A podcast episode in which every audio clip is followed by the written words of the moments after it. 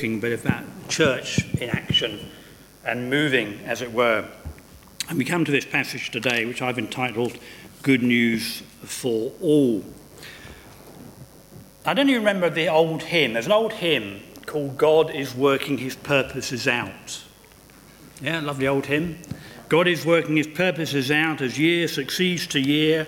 God is working His purposes out, and the time is drawing near. Nearer and nearer draws the time the time that will surely be when the earth shall be filled with the glory of God as the waters cover the sea. Wonderful, wonderful hymn.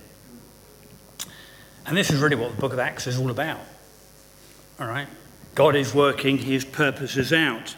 And hopefully, as we've been journeying together since the beginning of January, you would have seen some of that. It's a journey that's taken us from Jesus' ascension, right back in chapter 1, through Pentecost, the establishment of the early church, a church that then faces persecution and is scattered, as it were, the church that has to face the death of its first martyr uh, in Stephen, but clearly a church that was endowed and led by the Spirit to take the gospel, the good news of Jesus Christ, to Judea, to Samaria, but then finally to the ends of the earth. In obedience to Jesus' command to his disciples at the end of Matthew's Gospel, for all who would follow him.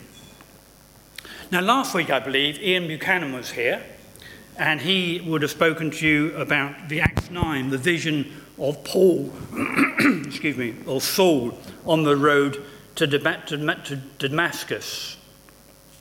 Saul a, the a Pharisee who took on a new name of Paul and in time became known as the Apostle to the Gentiles. In fact, he wrote in Galatians 2 and verse 8, he said, For God, who was at work in the ministry of Peter as an apostle to the Jews, was also at work in my ministry as an apostle to the Gentiles. And really, the second part of the book of Acts becomes much more about Paul than it does about um, Peter. And last week, hopefully, Ian would have relayed you know, uh, Saul's dramatic encounter on that road to Damascus. And I think what we read about here, by the way, this morning, is another dramatic encounter, the one this time experienced by Peter, who is one of the leaders of the Jerusalem church. Although Peter was already a follower of Jesus, I think the events that happened to him in this story, in Acts 10 and Acts 11, first part of, would have really shaken him up, stirred him up, caused him to really evaluate his understanding of what this really was all about. If you think about it, a fundamental aspect of Peter's Jewish Christian faith included the Old Testament teaching about making a clear distinction in his life between the Jew and the Gentile, between what might be considered clean and unclean. And I think Peter's experience, actually, in this passage warns us and counsels us that although we might sometimes think we know a lot about our faith and God's word, there's always room. There's always room to learn more. There are always times when God can step into any of our lives and show that you know, we have much also to learn in his word and the way we express it. So I think if we are going to grasp what is happening in the story this morning, we need to put ourselves into Peter's shoes. Peter, a devout Jewish Christian, a leader of the church in Jerusalem, and yet someone who was very personally challenged and humbled by a very deep revelation of what God was really doing as he was working his purposes out as years succeed to years. Our faith is not a static experience. We need to be open to the new as well. And I think it's also worth just pointing out, as word, another word of introduction, that the Cornelius story, of which Lynn very kindly read the first 23 verses, actually encompasses 68 verses in the book of Acts. So it's a big chunk of narrative. And I think that demonstrates how important the author Luke considered this story within the, within the, the overall book of Acts. I mean, it's seen very much as a pivot point, as we will see in a minute. Those 68 verses are broadly broken into four pieces. One is Cornelius and his vision. The second is Peter and his vision. All right? And then beyond the reading we had today, Peter goes on. He goes to, to, on to uh, Cornelius' home and he shares the gospel with the fa- their family, and the whole family accept it, and the Holy Spirit is poured out powerfully on them. And they're baptized. And the last chapter of the story, as it were, Peter then has to go back to Jerusalem and explain to the, the Jewish Jerusalem church what it seemed that God was really doing, what was really, really happening as well. So it's a long story, and we're, we're just going to look at that first bit this morning. But here's your homework when you get home. Do, do read on from that, to, uh, from basically it would be uh, verse 24 of Acts 10 to uh, be about uh, chapter 11, about verse 15, I think. Do read on to get the whole story. So, with that words of introduction, I'm going to just turn after that. I'm going to leave the scripture up there so for you to read if you wish to and, and see it again. So, the story starts with at Caesarea, there was a man named Cornelius, a centurion in what was known as the Italian regiment, and both he and all of his family were devout and God fearing people. And he'd give, he give, gave generously to those in need and prayed to God regularly. So here we have Cornelius coming into the story. He's a man clearly of authority, he's a military man, but he's also described as God fearing and devout. Whilst often people in authority can use their social, their status as it were, for social gain to their own advantage, it would appear that Cornelius is a model of someone who not only acted charitably towards those in need around him, but that he also had a meaningful inner prayer life as well. Cornelius would have been called what is termed a, a God fearing Gentile. He wasn't fully a Jewish convert, a proselyte, but he was a God fearing Gentile. But it also appears that he did adhere to Jewish times of prayer. He took time aside regularly in his day to pray. Because we read in verse 3 about 3 in the afternoon, which is one of the times of prayer for the Jew, he had a vision and he distinctly saw an angel of God coming to him and saying, Cornelius. So it is likely that Cornelius was in prayer when God spoke to him through the angel. And although he was a powerful military man, it's quite clear that he stood in a good place before God because he stood in awe before the Almighty. We're told that the presence of the angel filled him with alarm. Cornelius stared at the angel in fear, the scripture says. What is it, Lord? he asked. And the angel answered him, Your prayers and your gifts to the poor have come up as a memorial offering before God. Now send men to Joppa to bring back the man named Simon, who is called Peter, for he is staying with Simon the tanner, whose house is by the sea. The angel seeks to allay Cornelius' fear by assuring him that God had taken note of his prayers and his good deeds. But the implication appears to be here that God plans to answer his prayers, though it's not quite clear how that is going to happen at this stage. The angel instructs him to send Peter, send to Peter, who's about 30 miles away in Joppa, and to invite him to come to his home. And Cornelius doesn't delay, but he dispatches some servants to Joppa, and while they are on the way, as it were, the, the, the focus of the story moves on and it turns now to Peter.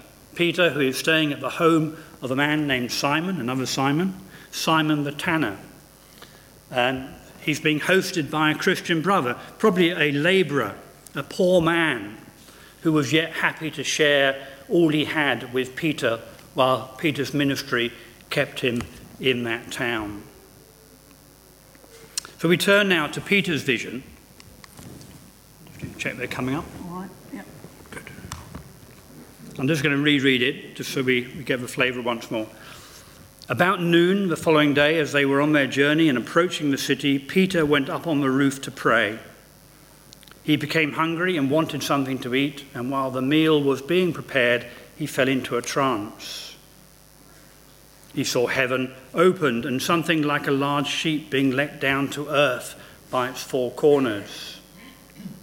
It contained all kinds of four footed animals, as well as reptiles of the earth and birds of the air. And then a voice said to him, Get up, Peter, kill and eat. Surely not, Lord, Peter replied. I've never eaten anything impure or unclean. And the voice spoke to him a second time and said, Do not call anything impure that God has made clean. And Luke records this happened three times and then the sheep was taken back into heaven. Again, let's take note there's another time of prayer here. It was noon, but again, it was Peter now who was in prayer as God spoke to him. So both Cornelius and Peter were in that place of prayer as God spoke to them. Now, Peter, as a Jew, would have been very familiar with the regulations laid out in Leviticus 11 about clean and unclean foods. And to this day, as you probably know, well know, the Jewish kosher customs for food selection and preparation remain a fundamental part of Jewish identity.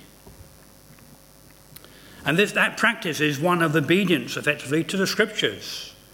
It's an obedient act on the part of the devout Jew. And, but it created a line of division between Jew and Gentile. The two could not share table fellowship for fear that the Gentile impurity, as it were, would contaminate the Jew- Jewish purity. So Peter was an Orthodox Jew. He would have lived uh, like that in his life, and kosher practice would have been very much a fundamental part of his religious understanding. But now God seeks to help him come to terms with the deeper implications of what the gospel, the gospel of Jesus Christ, was really all about. The law had created a dividing line between the Jew and the Gentile. But now, in Christ, a new age was breaking in. A new covenant had been formed in the cross of Christ between God and humanity. A covenant that was established no longer on law, but on grace and faith. and Paul wrote, writes, the, writes this in Ephesians 2. He said, For he himself is our peace. This is speaking obviously of Jesus. Jesus, who has made the two one and has destroyed the barrier and the dividing wall of hostility by abolishing in his flesh the law with its commandments and regulations his purpose was to create in himself one new person out of the two, thus making peace, and in his one body to reconcile both of them to God through the cross, by which he put to death their hostility. So it was for that reason he came and preached peace to you who were far away, to the Gentile, and peace to you who were near, the Jew. For through him, both, we both have access to the Father by one Spirit. Excuse me a minute. so the, the sorry, the understanding that the Gentiles should be considered unclean as aliens and as strangers, as far as the Jewish covenants and promises were concerned, is completely turned on its head by the gospel of Christ. The gospel declares that as far as Jew or Gentile are concerned, there was now no difference between them, either in matters of condemnation for sin or salvation. And again, Paul writes about this in the letters to the Romans. He writes in one spot about condemnation. He says, The righteousness from God comes through faith in Jesus Christ to all who believe. There is no difference, he says, for all have sinned and fall short of the glory of God. And a bit later he writes, again, he says, There is no difference between Jew and Gentile, speaking of salvation, he says, The same Lord is the Lord of all, and riches, richly blesses all who call on him. For everybody who calls on the name of the Lord will be saved.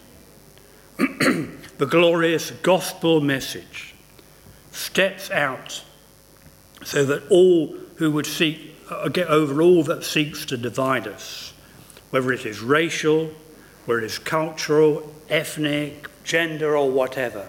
The gospel speaks across all those divides. What is happening here in the book of Acts, right in this, this middle chapter, chapter 10, is really pivotal. It is fundamental because God is revealing to Peter the implications of the gospel.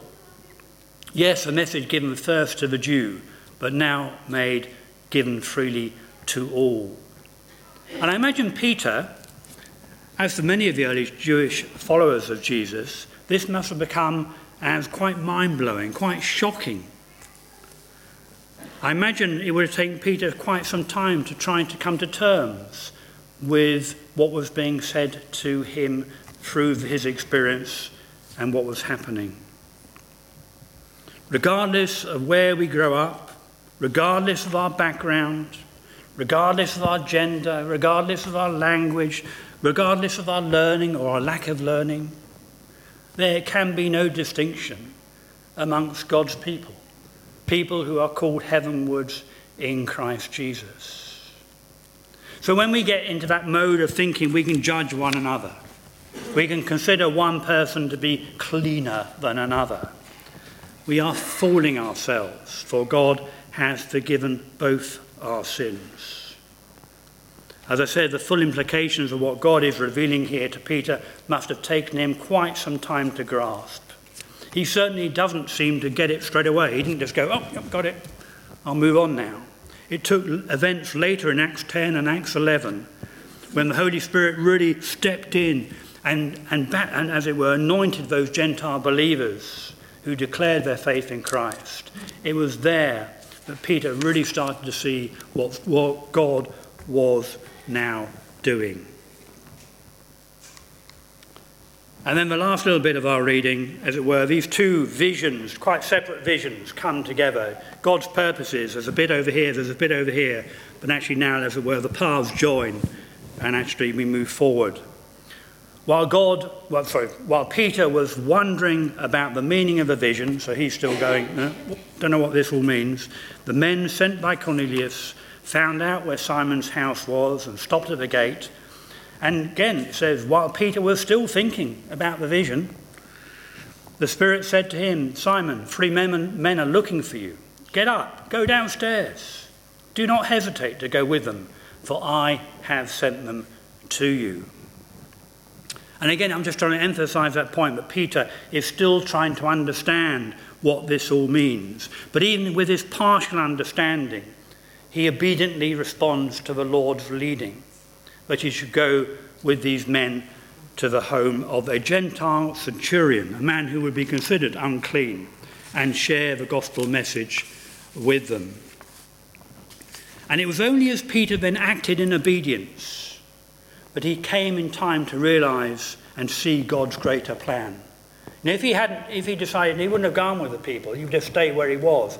You know, I wonder if he would have understood really what God was seeking to do. He didn't see it all up front. He might have been the leader of a church, but he didn't see enough it all up front. But he saw enough to step out in faith and to walk in faith. So, really, just to bring us to a summary of few items, we click down, don't to try and summarise the relevance again for us today. As I, I would encourage you to read on from verse 24. It's not that many, but it's good to get the whole picture because this is what God's doing, and it's good to see that whole piece. It could be your bedtime reading. But it's really, the first thing is is about a gospel open for all. This is the, why this piece of Acts is seen as a pivotal point in the whole book. The point at which the church moves from Jerusalem and Samaria and is um, basically equipped and enabled to step out into all different sort of racial and cultural different, different situations. It is a move, for, look back to front, I'm going to do it this way around, excuse me. I, I end up, they're in a different sequence, I've just realised, between my sheets, so I'd speak to one. I think it's really, this text actually talks about helping us recognise we all have more to learn. You know, it doesn't matter how much learning we've had in the gospel, you know, it never ends. God's far too big for this. And we all need to take time out to learn and to recognise that. And that's what requires humility. You know, when I meet sometimes a Christian who seems a little bit too full of what they think is right, I am wary, cautious. They may be right, but I'm not sure it's a great attitude. I think you're much better being humble in your faith and actually sharing the limits of what we know, the fact we see only partially sometimes with those who are seeking faith as well. Um, recognize that God can do new things. You know, God, you know, we sometimes seem to get into church modes and certainly religious forms, but don't seem to be very open to change. I don't think that's really God's space. God always seems open to life and change. So we need to be trying to be open to life and change as well. Thinking of the centurion, here's Cornelius. He's a good guy. He's, he, he, he, he gives things to people. He's a charitable guy. Um, he obviously stands in awe of God. He doesn't really understand God from a Christian's perspective initially in the story, but he certainly is a God seeker, a God fearer. Right? And God is answering his prayers. Whatever he's prayed to God, it seems like within this story what we're seeing is God leading him to Christ. And Peter's the means to help him, him do that. So that's what we see. Good guys, even good guys, people who do lots of good things, still, still need Christ. And again, that's what the word here, I believe, shows us. It's interesting also that Cornelius and Peter both clearly um, were spoken to when we were taking time out to pray. God can speak to us in the noise of the day, I know that. But I think that time, that willingness to step aside to be with the Lord on occasions in the day is a commendable practice for the Christian. It saves God maybe having to shout at us in the noise of our lives or stop us to pay attention. And the other little lesson I think that comes out of it is this last one, which is if only as Peter stepped out in faith, you know, still not seeing the whole picture, that he, he came to realize what the whole the bigger picture was. If he'd just stayed in the, the tanner's house in Joppa, you know, I wonder would he have ever seen the full realization of what God is doing. So those are just a few of the little points that I think we can just draw out of this text for ourselves in the, uh, in the year 2022. But I thought I would just close with this scripture uh, here, which is just it comes from Galatians, because I think it is so central as to how we uh, behave towards one another, um, and and recognizing that we you know, we need to be very open and inclusive as church. But having said that, not uh, putting aside what we believe to be the case with Jesus Christ. So, anyway, you are all children of God, Paul says, through faith in Christ Jesus. There really is no difference. For all of you who were baptized into Christ have clothed yourself with Christ. So there's neither Jew nor Greek, there's neither slave nor free, there's neither male nor female, for you're all one in Christ Jesus. We recognize that and the unity of, of, the, of the believers and of the church. But hopefully, also from the message, you recognize how this is a message that is spoken by God to the whole world. It's, no, not, it's not a message just for a certain people or, or nice people or people we find easier to talk to. It is very much a, a gospel for all. And sometimes we're put in a place in our lives where we can speak humbly about the gospel to someone we don't find very naturally easy and compatible. But this crosses all those barriers. Just walks across them and says, the gospel is you know, for all. So make sure we speak it to all. Amen.